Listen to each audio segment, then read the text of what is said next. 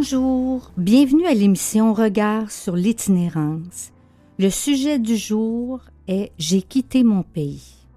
Il s'agit d'un regard sur la situation de migrants et demandeurs d'asile se retrouvant sans abri. Nous en discuterons avec mes trois invités, Marise Poisson, travailleuse sociale, Ange, un jeune demandeur d'asile, et Philippe Lacerte, coordonnateur au Refuge des jeunes de Montréal. À tout de suite.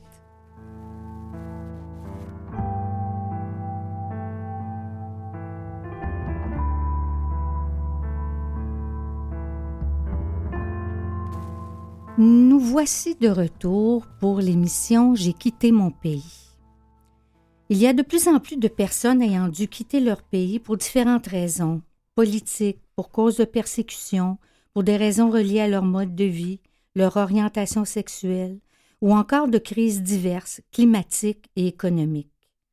Parmi ces nouveaux arrivants, une proportion plus importante, en nette croissance, se retrouve dans des ressources dédiées à l'itinérance et ce faute de place dans des lieux d'hébergement gouvernementaux ou communautaires dont la mission est spécifiquement d'accueillir les migrants et immigrantes.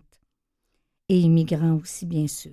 Au Refuge des jeunes de Montréal, un organisme qui accueille de jeunes hommes sans abri et en difficulté, maintenant c'est près de 45, 40 des jeunes accueillis qui sont demandeurs d'asile, détenteurs de visas d'étudiants expirés ou pas, ou à statut précaire, parfois non précisé.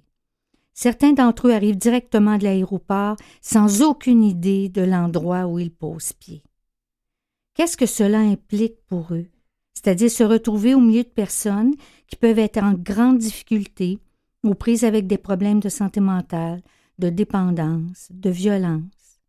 Par où commencer leur démarche? Auprès de qui? Qui pourra les aider? Combien de temps pourront-ils rester? Bref, à l'instar ces autres migrants et à l'instar des personnes en situation d'itinérance, ces autres migrants sont confrontés à l'insécurité, l'inconnu, l'absence de revenus, de logement, de soins de santé, de surcroît de permis de travail.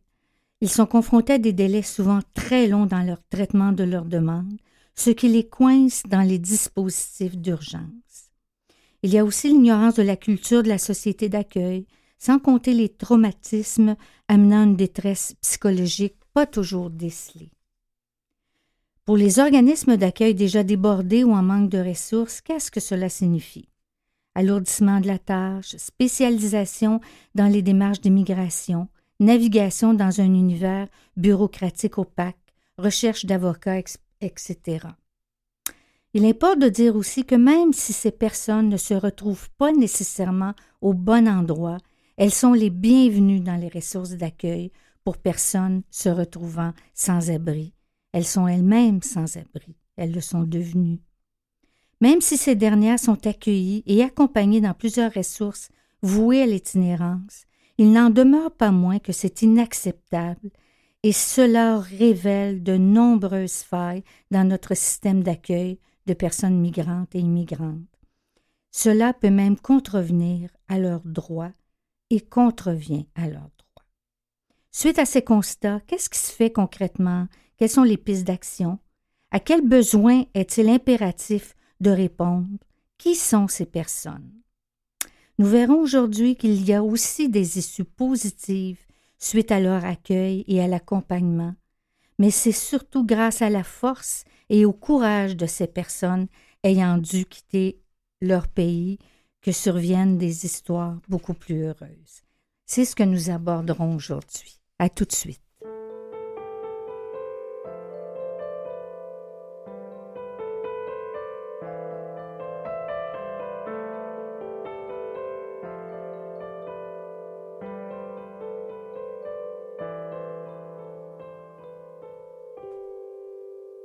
Alors, de retour avec ma première invitée, Marise Poisson. Marise est travailleuse sociale.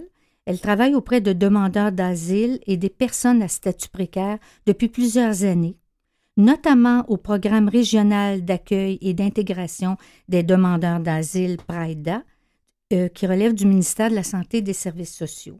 Elle est présentement directrice des initiatives sociales au collectif Bienvenue, chargée de cours en travail social à l'UCAM et membre du conseil d'administration de la Clinique pour la justice migrante. Alors, sans plus tarder, je la salue. Bonjour Marise et merci beaucoup d'être là pour débuter cette émission. Bonjour, c'est un grand plaisir.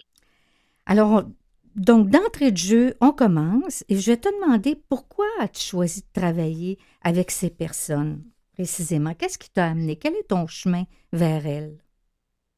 Hmm, ben en fait, moi, je suis travailleuse sociale de formation. J'ai travaillé dans différents milieux communautaires. Euh, puis en 2016, euh, j'avais une, bonne amie euh, qui travaillait auprès des demandeurs d'asile qui m'en parlait de temps en temps, mm-hmm. qui m'a qui m'a un peu charmée là, par rapport à tous les, défis que cette population vivait, aussi le, manque d'intervenants qui s'impliquaient dans le milieu. Euh, fait qu'elle a réveillé mon intérêt pour aller travailler auprès de cette population-là. C'était des enjeux qui m'intéressaient pendant mon baccalauréat, mais j'avais dévié dans d'autres directions pendant plusieurs années. Donc, c'est en 2016 que cette collègue-là qui travaillait chez Prida m'a encouragée à venir travailler auprès de la population. Puis, ben, depuis 2016, j'adore euh, intervenir auprès des demandeurs d'asile, les soutenir, monter des projets, mm-hmm. aussi des projets communautaires pour euh, les soutenir. OK. Parlant de projets communautaires, j'aimerais ça que tu nous parles de la mission du collectif Bienvenue. Moi, c'était un organisme, c'était une que je ne connaissais pas, donc euh, je pense que je suis peut-être pas la seule puis vous avez l'air à faire un travail formidable. Alors, je pense que les auditeurs, auditrices vont apprécier de découvrir cet organisme. Alors, peux-tu nous en parler un peu? Eh bien oui, avec plaisir. Puis euh, l'histoire du collectif Bienvenue, c'est vraiment une belle histoire. Euh, donc moi, en 2016, j'étais travailleuse sociale dans les sites d'hébergement à l'arrivée pour les demandeurs d'asile. Mm-hmm. Donc, à Montréal, on a euh, plus de 1000 lits disponibles pour les demandeurs d'asile avec le gouvernement provincial, donc euh, avec le programme PRIDA. Mm-hmm. J'étais travailleuse sociale dans ces sites-là euh, qui étaient bien, bien peuplés, beaucoup de monde. puis, un des grands problèmes qu'on voyait, c'est que les familles, une fois qu'elles quittaient nos, les refuges, puis on en parlera plus tard, là, des refuges, justement, ben, elles étaient vraiment laissées à elles-mêmes, sans mm. soutien, sans, sans matériel aussi. Fait qu'on voyait les familles les plus vulnérables quitter les refuges, aller dormir euh, sur le plancher d'appartements souvent de mauvaise qualité, pas de matelas, pas de d'essentiel pour, pour leur survie finalement. Beaucoup de femmes enceintes, beaucoup d'enfants avec euh, beaucoup de nouveaux-nés. Donc, à cette époque-là, en 2016, on a commencé tranquillement à parler du besoin de créer un organisme qui allait répondre à ce besoin-là particulier, euh, d'aider les familles les plus vulnérables à leur arrivée en appartement. Fait que dans les premiers mois là, où elles arrivent au Canada, le premier appartement qu'ils réussissent à trouver, ce qui est tout un parcours du combattant. Et donc, on a commencé tranquillement à discuter et c'est ça qui a donné naissance au collectif Bienvenue.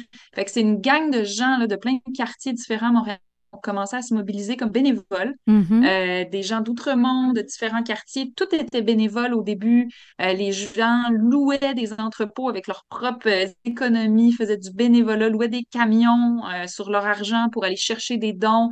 C'était vraiment comme une grosse roue de solidarité qui s'est mise en place. Puis après un certain temps, ben là, les gens ont décidé de créer un organisme sans but lucratif qui s'est appelé le collectif Bienvenue. Mm-hmm. Donc, ça fait à peu près cinq ans que le collectif existe.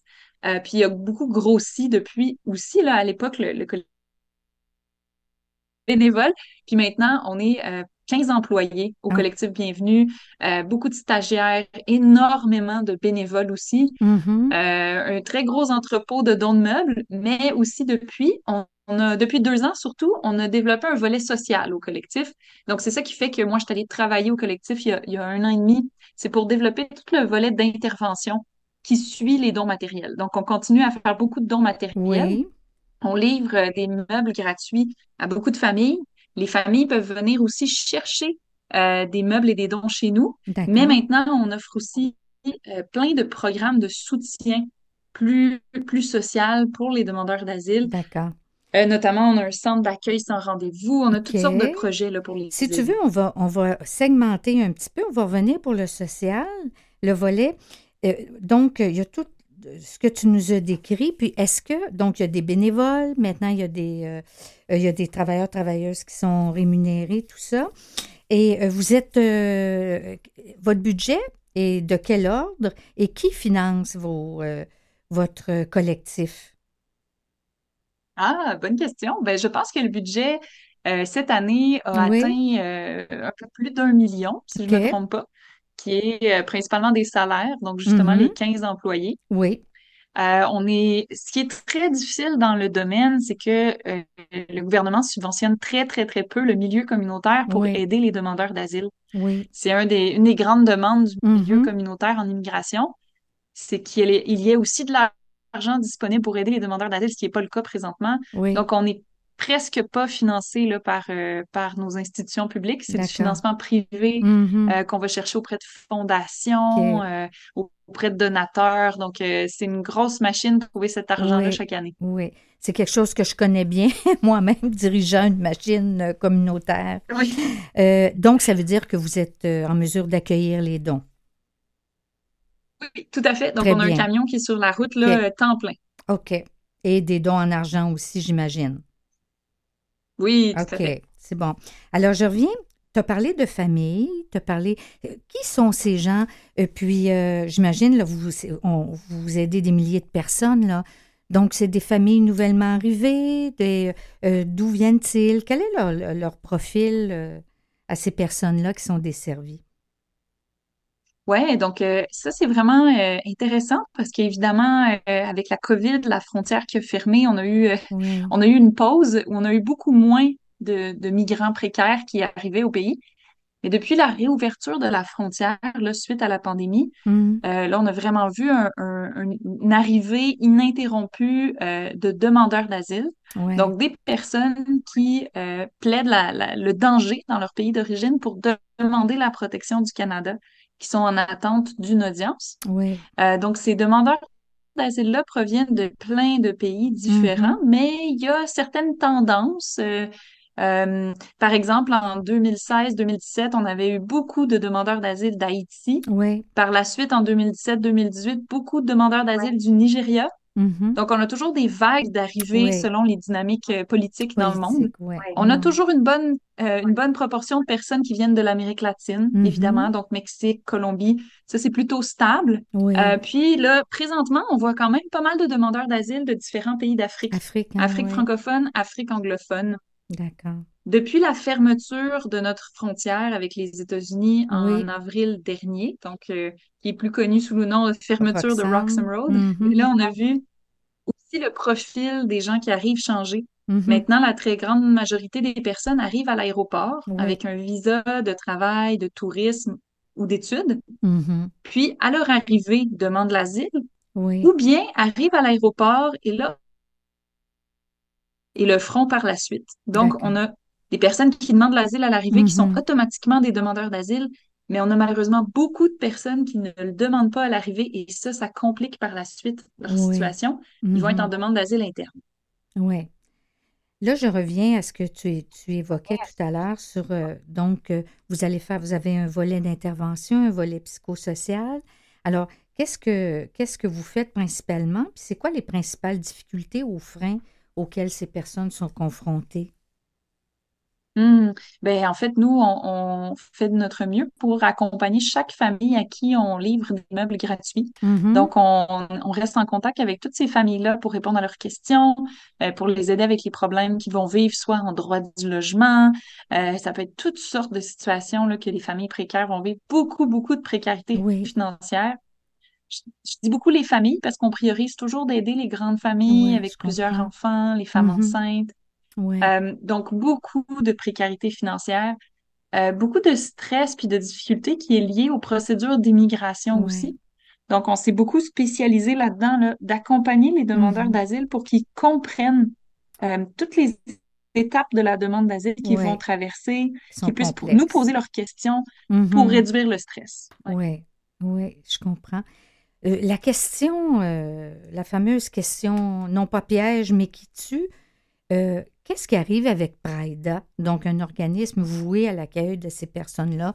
Donc, on peut supposer que on, on sait qu'il se fait du bon travail, mais qu'ils doivent être débordés. Mais comment ça se fait qu'il y a de plus en plus de personnes euh, qui ne sont pas prises en charge euh, dans le, le réseau? D'abord Praida Oui. et le réseau dédié à ces personnes-là? Alors, excellente question. Qu'on a face au Pride présentement, Mhm. qui est un peu une demande en conjointe là, avec le milieu de Oui, l'itinérance. puis on veut pas les on pense que le là. Pride devrait accueillir. Non, c'est Oui, ça. Mais on pense oui, qu'ils devraient ouvrir un peu leurs critères, en fait. oui. C'est euh, c'est un peu le- l'enjeu qu'on voit parce que nous, euh, on est à deux coins de rue du Pride, là, on, Mhm. on organise au Pride, il y en a un rendez-vous après, là, donc on est très près de cette Oui, Malheureusement, il y a un peu deux critères d'hébergement qui font que, que c'est que beaucoup de personnes. euh, le PRIDA, malheureusement, n'accepte pas les personnes qui sont en demande d'asile interne, comme on oui. discutait Ils sont tantôt. déjà là. Euh, donc, les personnes qui n'ont pas fait leur demande à l'aéroport, Oui, qui, qui n'ont tout simplement pas dit à l'agent frontalier qui voulait demander l'asile, ils oui, sont inéligibles au site d'hébergement PRIDA et donc il leur reste seulement les sites d'itinérance. exact. Euh, ou bien les personnes qui sont en sol canadien depuis plus de dix jours. Dès qu'on est en sol canadien depuis dix jours, on, on ne peut plus On- dormir dans les sites d'hébergement oui. Pride. Alors, nous, c'est les, c'est les gens qu'on voit beaucoup en itinérance, puis dans nos organismes, effectivement, qui sont dans, dans ces critères-là. C'est ce qui te fait dire qu'il faut élargir les critères.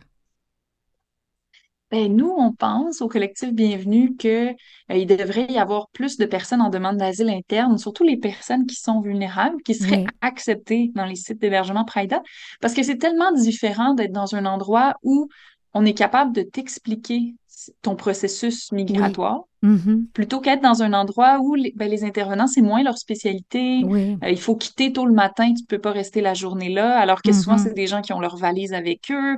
C'est oui, pas des personnes qui ont les mêmes besoins en général que euh, des personnes en situation d'itinérance. mhm, Euh, donc, nous, on pense vraiment que pour beaucoup d'entre eux, c'est vraiment mieux d'être dans ce- un site d'hébergement spécifique pour demandeurs d'asile. oui.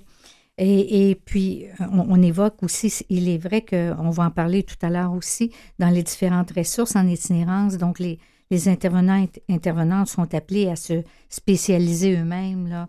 Euh, donc, pour mieux Mhm. accompagner ces personnes-là. Il y a aussi beaucoup de personnes, ça doit être la même chose euh, au collectif, bienvenue, des personnes qui ne parlent ni anglais ni français. Alors, euh, ça, ça pose aussi un défi au niveau de la communication. Euh, alors, ça Ah aussi, oui, c'est un enjeu. Oui. Alors, Mais en même temps, c'est intéressant euh, parce que je pense que ça, c'est quelque chose que, que autour de moi, c'est que euh, pour les intervenants dans n'importe quel milieu, c'est vraiment important de développer ses connaissances sur les statuts migratoires, oui, que ce soit euh, on travaille avec les femmes enceintes ou avec euh, les familles précaires ou avec les personnes en situation d'itinérance, mais comprendre comment les statuts migratoires ont un impact sur la personne, c'est vraiment précieux pour mieux aider la personne. Donc, bon, d'une certaine façon, c'est, c'est super que tous les intervenants euh, développent leurs compétences, mais c'est sûr que on préférait là, que le gouvernement prenne un peu plus ses responsabilités face à cette population-là. Ça, c'était ma, ma question et euh, implicitement, tu viens de le dire. Est-ce que notre gouvernement assume ses responsabilités? Bon, la réponse, tu viens de la donner. Euh, Je n'ai pas eu besoin de te, suggérer la réponse. Alors, en Ben oui. terminant, en terminant, Maryse, qu'est-ce que, qu'est-ce que, qu'est-ce que ça t'apporte, cette rencontre-là, avec tous ces gens, ces familles? Hmm. Ben, moi, là, ce que, ce qui m'habite beaucoup à travailler depuis plusieurs années avec les demandeurs d'asile, c'est, c'est leur force puis c'est leur résilience. C'est des oui, personnes qui ont traversé des choses qu'on peut souvent euh, à peine imaginer, hein, des oui, guerres, des conflits, euh, de la violence familiale, toutes sortes de choses très difficiles. Puis c'est des personnes qui ont tellement appris là, à surmonter des obstacles. Moi, ça m'inspire tous les jours dans mon travail de voir comment ces personnes-là, ils, ils sont capables de surmonter les obstacles dans leur vie, puis après, ils aident les autres. oui, C'est euh, c'est c'est des personnes qui sont pleines de ressources puis qui peuvent tellement apporter à notre société si on leur donne une chance. Si on absolument. leur donne un permis de travail, on leur donne ce qu'ils ont besoin pour, pour s'accomplir, là, ça devient nos voisins, ça devient nos collègues de travail Oui. qui peuvent vraiment contribuer à la société. Fait qu'il faut juste leur donner ce petit tremplin-là pour démarrer, là, vraiment. Oui, absolument. Je partage ça tout à fait avec toi. Puis c'est des, euh, c'est, moi, ça me donne juste euh, l'envie de travailler encore plus fort, puis d'avancer quand je les vois se démener. Puis euh, c'est des, occasions de belles rencontres. On va voir tout à l'heure euh, avec Ange. Ça a été justement une belle rencontre.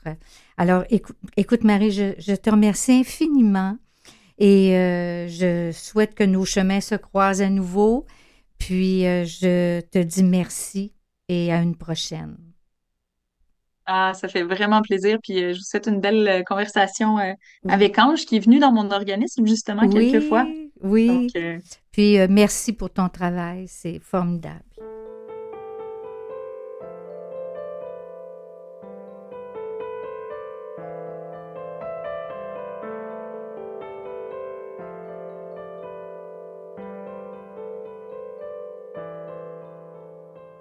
De retour avec mon deuxième invité qui s'appelle Ange. Je ne sais pas si c'est un ange, mais c'est bien son nom. Exactement. Directement. Alors, Ange est un jeune homme de 22 ans, originaire de la République démocratique du Congo, de Kinshasa. Il est arrivé au pays le 8 septembre 2023 et jusqu'à hier, il était au- hébergé au refuge des jeunes de Montréal.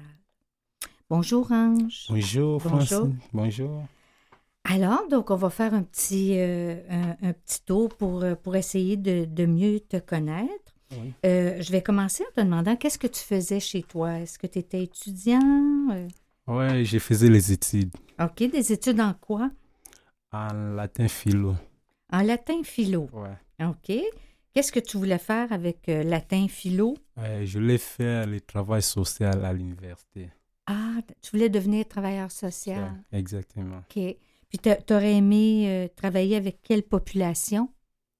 Ouais, moi, j'aurais aimé de travailler avec tout le monde. Avec tout le monde? Oui, OK. Donc, pas de discrimination? non. OK. C'est bon. Est-ce que tu pourrais nous parler de, de ta famille, ton père, ta mère, les frères, sœurs? Oui, euh, je suis d'une famille de quatre personnes. OK. Ouais, au Congo, j'habite avec mes deux parents et mes frères. D'accord. Ouais, ma mère, c'est une politicienne. C'est une politicienne, ta mère. OK. oui. Ouais, ma mère, c'est une politicienne. Euh, elle est dans un groupe de partis politiques OK. où je ne peux pas citer les noms. Non, Oui. d'accord. Euh, à un moment donné, moi aussi, j'ai commencé à participer dans les, leurs réunions, dans leurs euh, rassemblements et tout. tout. OK. Oui. Donc, ta mère était dans, elle est dans l'opposition? Pas vraiment. Pas vraiment. Ouais. OK. Donc, tu participais à des réunions politiques avec Oui. ta mère? Oui. OK. Puis, qu'est-ce qui s'est passé pour que tu doives quitter le pays? Ouais, ce qui s'est passé, ouais, à un moment donné, nous sommes en train de. Je, je viens de découvrir que le président de la partie politique de ma mère, Oui. où là aussi, moi, j'ai été au savant, euh, il est aussi parmi les gens qui ont tenté de fournir en train de se donner dans les massacres qui se passent au Congo. Quand j'ai entendu ça, on commence à dire des vérités, je commence à parler des vérités et tout, tout. Là, c'était un peu bizarre. OK. Oui, ils ont commencé à me menacer de mort. Parce que chez nous, au Congo, on ne veut pas qu'on puisse parler la vérité. OK. Oui, Donc, toi, tu commences à parler de ce qui se passe, des massacres, et tout ça, exactement. et on te menace de mort. Oui. OK. Et c'est pour cela que mes deux parents ont Oui. décidé de faire une demande de visa pour que je puisse quitter le pays. Donc, c'est eux qui ont décidé que tu devais Oui. quitter. Oui. Alors, il a fait une demande de visa. Quel genre de visa? Un visa d'études. OK. OK. Puis là, tu es parti. Voilà. Qu'est-ce qui s'est passé? Quand j'ai reçu mon visa d'études, Oui. euh, mon père a acheté les billets, puis je suis arrivé, j'ai quitté le Congo. C'était le 6, Mhm. le 6 septembre. Et J'ai atterri à Bruxelles OK. et je suis arrivé au Canada le, le 7 septembre, si je ne me trompe pas. Tu es arrivé donc à l'aéroport de Montréal. l'aéroport de Montréal le 7. OK. Et J'ai fait aussi ma demande d'asile à l'aéroport. À l'aéroport. Ouais. OK. Tu as fait ta demande d'asile, mais tu t'es quand même retrouvé au refuge des jeunes. Ah ouais, euh, quand j'ai fait la demande de- d'asile à l'aéroport, Oui. l'immigration m'a donné l'adresse de Praïda. OK. Je suis allé au Praïda. Praïda m'a référé l'adresse des refuges des jeunes de. Montréal. Ils m'ont dit que là-bas, il y a beaucoup de jeunes. Ils vont aussi t'aider à faire tes démarches et tout, tout. Ouais. jusqu'à ce que j'ai appelé parce que je savais rien. J'ai demandé à un, frère qui s'est passé de me donner son téléphone pour que j'appelle le refuge des, des jeunes de Montréal. Ils m'ont donné aussi l'adresse, ils m'ont dit de prendre le métro Papineau et de descendre sur le métro Papineau. Ouais. Jusqu'à ce que je suis arrivé Bon. à. Tu arrives à l'aéroport, Oui. on te donne l'adresse, tu, tu Des- te retrouves au métro Papineau Au- et te voilà au refuge des jeunes, jeunes de, Montréal. Montréal. oui. Ma dernière question avant qu'on aille à une petite pause, puis on Oui. reviendra euh, Mhm. au-delà de la pause parce qu'on n'a pas fini de jaser de ton histoire. Te souviens-tu comment tu te sentais quand tu es arrivé? Qu'est-ce Ouais. qui se passait dans ta tête puis dans ton Ouais, cœur? Quand j'étais arrivé, j'étais un peu stressé parce que je connais personne ici au Canada. Oui, Je connais personne. oui, Moi, quand je suis arrivé, nous, on connaît que le Canada, c'est un pays développé. On Oui. peut pas, je ne peux pas vivre dans un endroit où il y a beaucoup de sans-abri. oui. Ouais, ce que moi, je savais, c'est ça. Moi, je savais que quand je dois arriver au Canada, je dois avoir l'appartement, je dois avoir un bon boulot pour s'en sortir. OK. Oui. Puis là, tu arrives, Ouais, puis tu vois plein de personnes sans plein de abri. personnes, oui, sans abri. Nous sommes avec au refuge. Donc, ça m'a un peu étonné. Oui, Ça m'a un peu étonné parce que les noirs, Oui. je peux comprendre, mais avec des blancs aussi, oui, ouais, Ah ça oui. m'a vraiment étonné. oui. Moi, je me souviens de toi quand je t'ai vu la première journée, quand tu Ouais. arrivais. Tu avais l'air bien étonné, en Ouais, effet. Tu avais ouais, l'air un peu euh, sous le choc. Exactement. Alors, on fera une petite pause ici, puis tu nous racontes la suite dans quelques minutes. Ok, À tout de suite, Ange.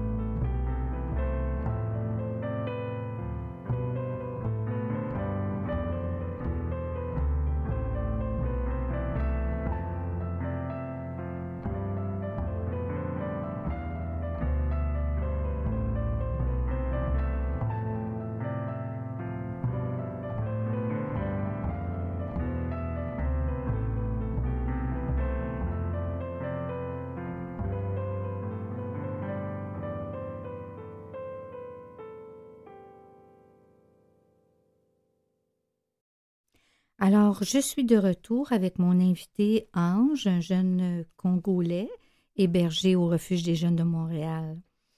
Alors, donc, euh, là, tu es arrivé à Montréal, tu es au refuge des jeunes. Qu'est-ce qui t'a aidé au début quand tu es arrivé au refuge?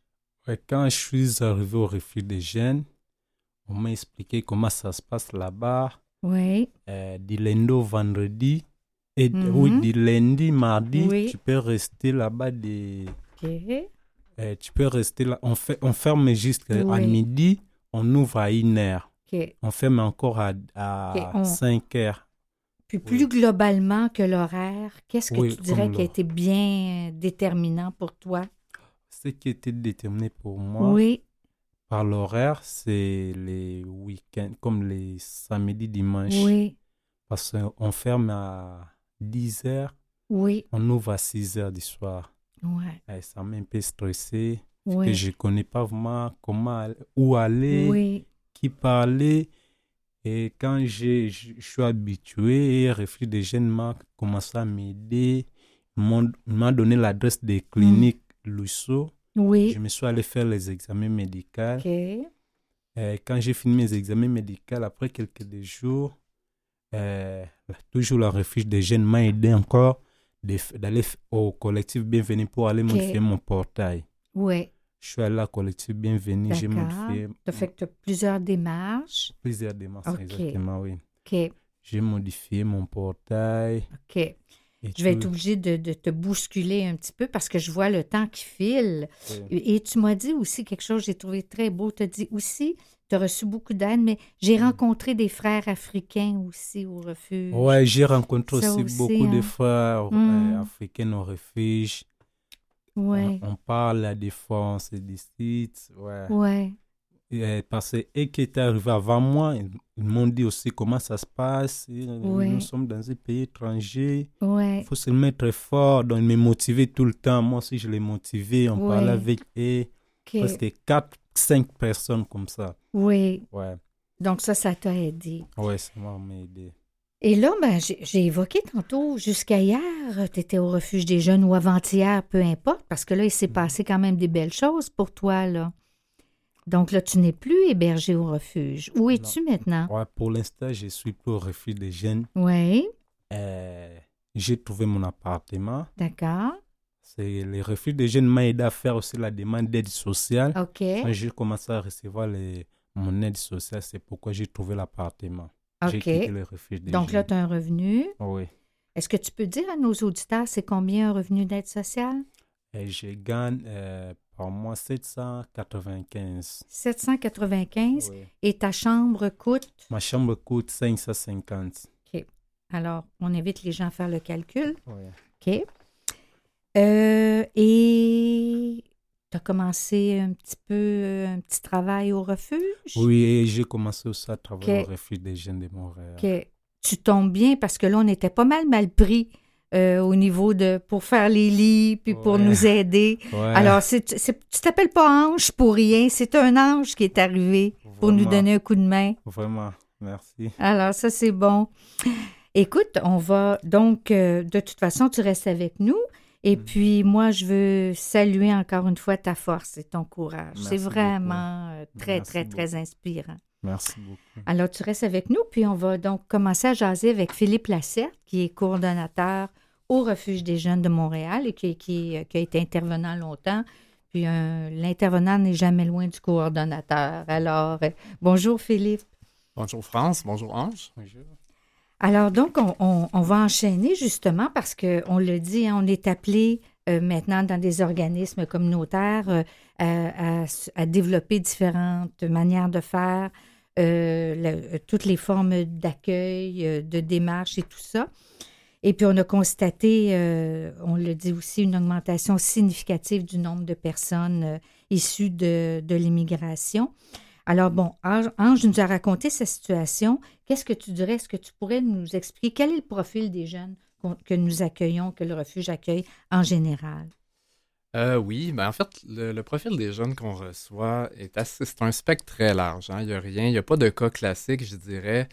D'abord parce qu'on les reçoit à différentes étapes de leur parcours. Dans le cas de Ange, ça va arriver des fois que c'est directement, justement, suite à l'arrivée. Donc, c'est dans un parcours très, très récent au niveau de la trajectoire migratoire. Mais on a aussi euh, des jeunes, des fois, qui proviennent d'une trajectoire beaucoup plus complexe, dans la mesure où ça peut faire quelques temps qu'ils sont au pays, peuvent avoir eu une demande d'asile refusée. Mhm. Et puis des, les années peuvent avoir passé, donc ils, ils se retrouvent donc avec des statuts très précaires euh, au niveau migratoire. Donc euh, c'est sûr qu'il y a cette réalité-là, puis il y a toute la réalité qui a été illustrée un petit peu plus tôt aussi.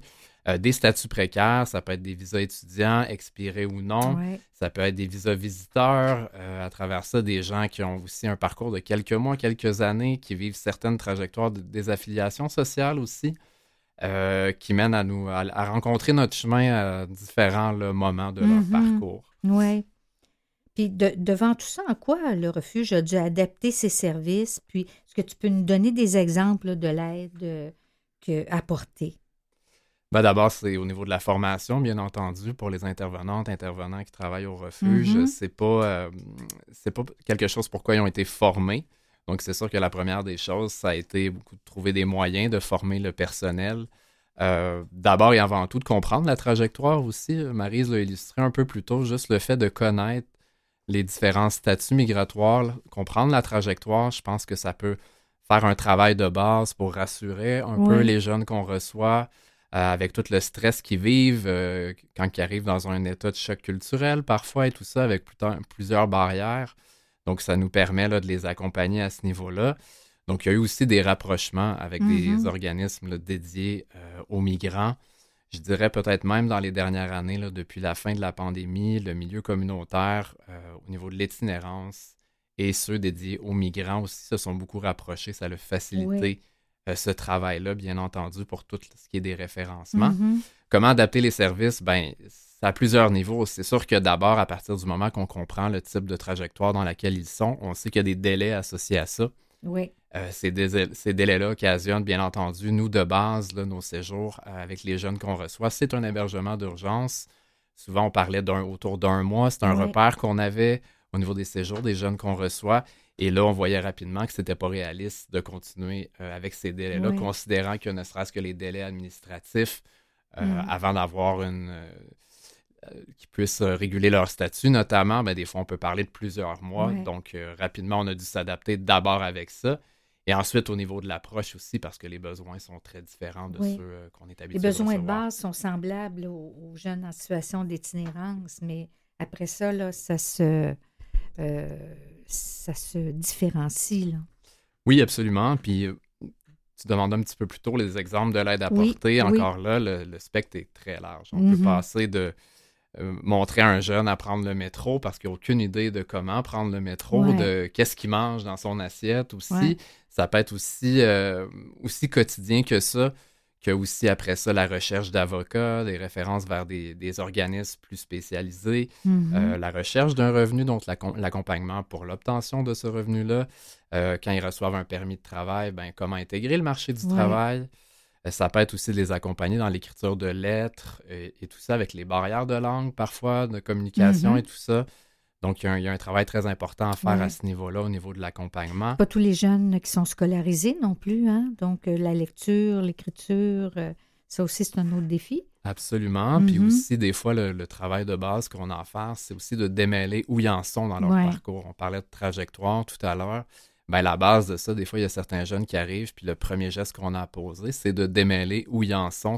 Quel est leur statut exactement, parce qu'eux-mêmes sont pas en mesure de comprendre euh, où ils en sont dans cette trajectoire-là. Il y a aussi un, autre élément. Euh, on a des jeunes euh, qui, ont vécu des, traumatismes importants, la guerre, tout ça. Ange nous disait tout à l'heure, il, y a eu des menaces de mort. C'est, pas rien. et il y, a, il y, a, aussi des jeunes qui ont vécu des choses très, très graves. Alors là, donc, on relance l'intervenant que tu es. Oui, absolument. Ben, en fait, je dirais même que peut-être à, travers la diversité des profils qu'on voit, peut-être le dénominateur commun qu'on voit, c'est un peu à ce niveau-là. On sent souvent on a eu des témoignages au niveau notamment de la violence physique ou psychologique ou les deux en même temps mm-hmm. euh, que certains jeunes ont vécu dans le passé. Donc ça vient avec des multiples traumas et qui bien souvent sont un petit peu négligés d'emblée parce que la nécessité de la régulation du statut prend beaucoup de place, donc les démarches administratives et tout ça. Donc, ça néglige tout l'aspect de la santé mentale mm. quand certains arrivent avec un syndrome de stress post-traumatique, notamment, euh, des enjeux dépressifs, euh, des fois aussi simplement l'ennui euh, de sa propre famille. Des fois, on voit des mm-hmm. jeunes trouver le moyen de communiquer avec leur famille après plusieurs semaines d'hébergement au refuge et on voit l'émotion que ça suscite, les enjeux que ça ramène de l'avant aussi. Donc tout ça parfois est négligé mm-hmm. par la nécessité d'avancer dans les démarches et, de pouvoir faire un pas de l'avant à ce niveau-là. Oui, tu parles de la famille. Euh, euh, des fois, il y a des jeunes qui n'appellent pas leur famille tant qu'ils ne sont pas stabilisés. Ils attendent d'avoir des bonnes nouvelles, euh, des bonnes nouvelles à dire. Toi, est-ce que tu as contacté ta famille, Ange? Oui. Oui? Donc là, tu vas avoir aussi des bonnes nouvelles à leur donner, là. Oui. Oui. Ça, ça, fait du bien. Oui, ça fait du bien. Oui. Oui. Moi, je dirais que c'est assez classique, oui, en effet, mm. que j'ai l'impression que les jeunes vont attendre souvent de pouvoir rencontrer quelque chose de positif. Je pense qu'ils ont peur d'inquiéter leur famille, qui sont loin, que les contacts sont peu nombreux. Mm-hmm. Donc, j'ai souvent eu le témoignage que c'était un peu pour ça qu'ils prenaient leur temps. Quand les choses avancent un peu plus, là, ils sont prêts à, mm. donner des nouvelles. Oui. On voit que les, défis sont énormes, multiples, autant au niveau des démarches, au niveau de la santé mentale. Euh, est-ce que euh, tu peux nous, euh, nous donner d'autres exemples un petit peu plus pointus, un exemple de la forme d'aide que vous apportez aussi dans l'intervention au quotidien? Bien, au, au, quotidien, ça peut, encore une fois, c'est extrêmement large. ça peut passer notamment par euh, l'identité de la personne. Nous, c'est arrivé qu'on a reçu des, des jeunes dont l'identité est extrêmement difficile à définir. Mhm. Donc, il y a tout un travail de, de défrichage, Oui. des fois, oui. de, de base, là, qui fait en sorte que par la suite, il y a un accompagnement, des choses concrètes qui Mhm. peuvent se passer. Euh, puis vraiment aussi, tu sais, juste de passer des moments avec ces gens-là. euh, des fois, c'est juste par l'entremise des conversations aussi. Oui. On parlait tout à l'heure du choc culturel à l'arrivée. Ben, c'est une autre chose qui est négligée à l'arrivée. Des fois, juste de donner certains repères par Oui. rapport à ça. Ben, comment ça se passe pour tel type de choses Oui. ici? Euh, je parlais tout à l'heure prendre le métro. Ben, quelqu'un qui n'a jamais euh, pris le métro de sa Oui. vie, qui débarque, ben voici comment on se déplace ici à Montréal. Oui. Donc, euh, si tu dois aller là, ben voici comment ça fonctionne. Donc, plein de petits gestes comme ça au quotidien là, qui. L'autre fois, j'avais un jeune qui savait pas comment faire des sandwichs. Pour, pour moi, c'est. Puis là, on, on soupçonne pas. Et- et- et tout ce qui. C'est comme si moi, j'allais au Congo. euh, Mhm. Je pense pas que je serais super, super connaissante de la réalité. Alors, euh, ouais. Donc, dans le quotidien aussi, beaucoup, beaucoup d'a- d'accompagnement et tout ça. On va s'interrompre, puis on va revenir aux, aux pistes de solutions.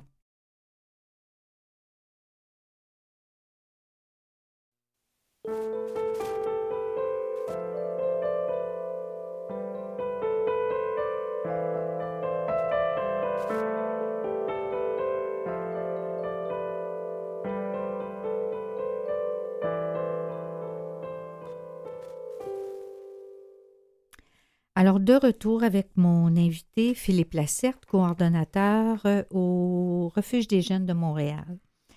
Je pense qu'on on- on pourrait expliquer aux gens qui nous écoutent un petit peu c'est quoi la mission du refuge. Puis, euh, on a évoqué une augmentation significative des personnes migrantes et dans les ressources communautaires. Alors, comment, Philippe, ça se passe au Refuge des jeunes? Ben d'abord, globalement, au Refuge des jeunes, on accueille des jeunes hommes de 17 à 26 ans, sans abri et en difficulté. D'abord par l'entremise d'un hébergement d'urgence à court terme de 45 places, qui est complémenté par un centre de jour où c'est plus axé sur l'accompagnement des démarches au quotidien. Mhm. Comment ça se passe au refuge des jeunes? Ben, d'abord, c'est sûr que les, les migrants qui, euh, qui débarquent au refuge, c'est pas un phénomène nouveau. Ça se passait même déjà avant la, la pandémie. On Ouais. voyait ça aller en augmentant. Mhm. C'est sûr que la culmination, par exemple, d'après-pandémie, ça a été beaucoup plus significatif et c'est devenu largement surreprésenté Mhm. dans l'organisme comme partout ailleurs, là, dans les organismes communautaires. Je dirais quand même que, de façon générale, la cohabitation se passe très bien. Mm. Si on a la chance de travailler avec des jeunes qui sont généralement ouverts, tolérants, d'autant plus considérant les difficultés qu'ils vivent euh, dans leur parcours. Je dirais même que cette mixité-là euh, donne lieu des fois à des belles rencontres improbables, à des moments improbables aussi. C'est sûr qu'après, pour l'équipe d'intervention, ça l'amène son lot de défis. Quand, quand tu penses à des moments improbables, qu'est-ce que tu veux dire, par exemple? Ben, des profils de personnes qui, se ramassent ensemble à vivre un moment, des fois très ludique. Par exemple, Ouais. euh, quand on a fait un dîner de l'Action de grâce, de voir Ouais. tous ces gens-là ensemble, euh, faire des blagues ensemble, avoir un, un espèce de- d'esprit de communauté Mhm. tout ensemble, alors qu'ils n'ont absolument rien en commun, ils se comprennent pas les uns les autres, Ah oui. mais ils trouvent une façon de, de se rejoindre quelque part, je dirais même de s'entraider Mhm. ça fait ressortir beaucoup la solidarité de ces gens-là, puis des gens qu'on reçoit depuis toujours aussi au Ouais. refuge des jeunes. Ouais. Est-ce que tu as ressenti ça, toi, Ange? Une, une espèce de solidarité, puis des, des, des rencontres qu'on n'aurait jamais pu euh, Oui, ouais, imaginer? Oui, oui. oui. Est-ce que seulement avec tes frères africains ou avec euh, des, comme on dit, des, des Québécois pur laine? Tu vas le devenir, toi, pur laine, bientôt, là. ouais, bon, la majorité, ce sont des frères africains, avec des frères africains. OK, pour, Oui. le, pour le moment. Pour le moment, ben. oui. Ça s'en vient. Ouais. Ah, OK. Alors, on revient à Philippe. Oui. Ouais, donc j'allais juste dire euh, aussi, tu sais, c'est sûr qu'au niveau de l'équipe d'intervention, ça l'amène son, son lot de défis. Ouais. C'est sûr que ça, ça, ça le fait vivre de l'impuissance à l'équipe Mhm. d'intervention. Aussi parfois de l'incompréhension, de voir des, des gens comme Ange arriver directement de l'aéroport. Ouais. Comment ça se fait que, que ces gens-là ont qu'une autre possibilité que d'arriver au refuge des jeunes Ouais. d'emblée, alors qu'ils viennent tout juste euh, de mettre les pieds à terre. Mhm. Euh, par contre, euh, à l'opposé aussi, ça reste quand même euh, très stimulant au niveau de l'accompagnement, même gratifiant, je dirais, jusqu'à un certain point, parce que quand on voit le progrès de ces jeunes-là, parfois, c'est sûr que c'est pas le cas de, tous ces jeunes-là, mais il y en a plusieurs qui ont des, fois des parcours un peu plus linéaires, qu'on voit le progrès dans leurs conditions de vie, de ce que ça leur apporte mm-hmm. aussi. donc, c'est beau à voir. On est des témoins privilégiés quand même de ces parcours-là aussi. Ça fait du bien, ça, parce que on en a besoin des fois. ah oui, des bonnes nouvelles. Oui. Alors, donc, euh, on est toujours dans comment ça se passe et euh, on, parlait de l'impuissance, mais il y a quand même euh, des, des éléments où, où, ça bouge quand même dans la bonne direction. On a parlé des manques des ressources, les, les, critères trop larges. Tantôt, euh, bon, manque d'avocats, toutes les démarches, la lourdeur, les délais, tout ça. Euh, ce serait quoi les principales pistes de solution? Qu'est-ce qui peut aider les personnes à sortir de l'impasse, là?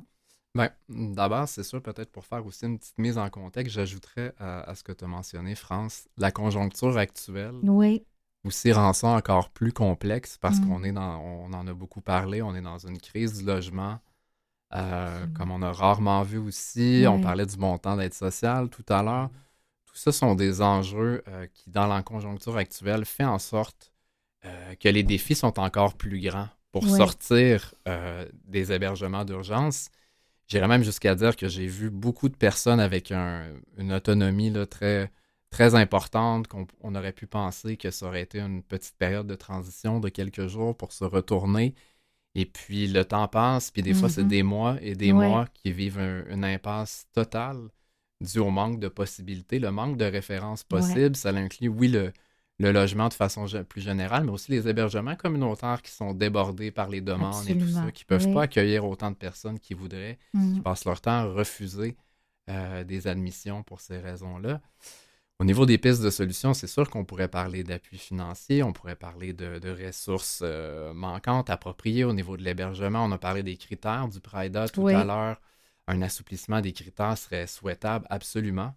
Mais ultimement, c'est sûr que nous, notre souhait général, c'est de, faire en sorte que ces, personnes ces personnes-là, on puisse voir qu'ils sont accueillis dignement mm-hmm. dans une trajectoire qui fait du sens d'abord pour eux et pour nous aussi. Oui, absolument. Oui. Tantôt aussi, Marise, euh, notre première invitée, elle parlait aussi de la part de ces personnes-là. Donc, euh, tu sais, on, disait aussi, bon, beaucoup d'adaptation, de débrouillardise, de résilience. Puis, c'est des personnes qui euh, peuvent travailler et veulent travailler et veulent s'impliquer. Nous, on a des jeunes qui ne pouvaient pas travailler parce qu'il n'y avait pas de permis de travail, mm-hmm. mais qui font du bénévolat au refuge ou ailleurs, là, qui proposent leur, euh, leur aide et leur service. Donc, il y, a, une réciprocité là-dedans. Là. Euh, donc, ça, c'est quelque chose aussi euh, à, ne pas négliger. Absolument. Puis on le voit de façon très concrète au quotidien aussi, de quelle façon ils contribuent même positivement à la mission du refuge des jeunes aussi, mm-hmm. de par leur implication, de par aussi les échanges qu'ils ont avec les intervenantes intervenants au refuge, avec le personnel. Je pense que c'est toujours des, gens super intéressants pour amener une ambiance, euh, des échanges riches aussi euh, avec le personnel. Ça, a mm-hmm. toujours été, puis ça continue d'être le cas aussi. Oui, absolument. Euh, qu'est-ce que tu aimerais, qu'est-ce que tu trouverais important qu'on aborde qui, qui, qui t'apparaît là? Très important de faire ressortir dans cette, euh, dans cette discussion-là? Ben, plusieurs choses, c'est sûr. Mais je pense que je reviendrai. Moi, le souhait que j'ai, qui est le plus, euh, le, plus important, je pense, puis qui résume bien ma pensée par rapport à ça, puis ça rejoint certaines revendications aussi, c'est vraiment de faire en sorte que ces gens-là soient accueillis dignement dans une trajectoire qui fait du sens, donc qui implique euh, qui ne soient pas reçus directement au refuge des jeunes et qui mm-hmm. soient dans des ressources adaptées à leurs besoins, puis qui puissent faire en sorte qu'ils soient accompagnés et répondus rapidement aussi. Absolument. Puis c'est sûr qu'on doit continuer à interpeller le politique, hein, les, les, différents niveaux politiques, parce qu'il y a des responsabilités qui ne se prennent pas, dont, dont, on se décharge. Et euh, ça, c'est très important aussi.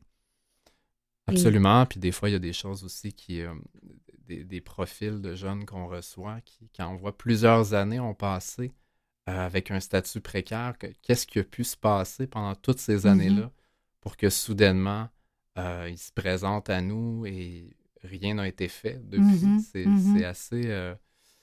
ça peut être des trucs qui sont parfois assez confrontants, je dirais, dans l'accueil d'urgence. Oui.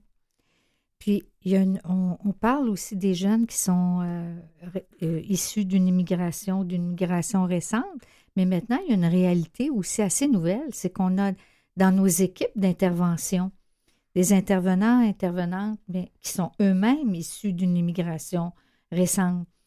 Heureusement qu'on les a, ces gens-là. Hein?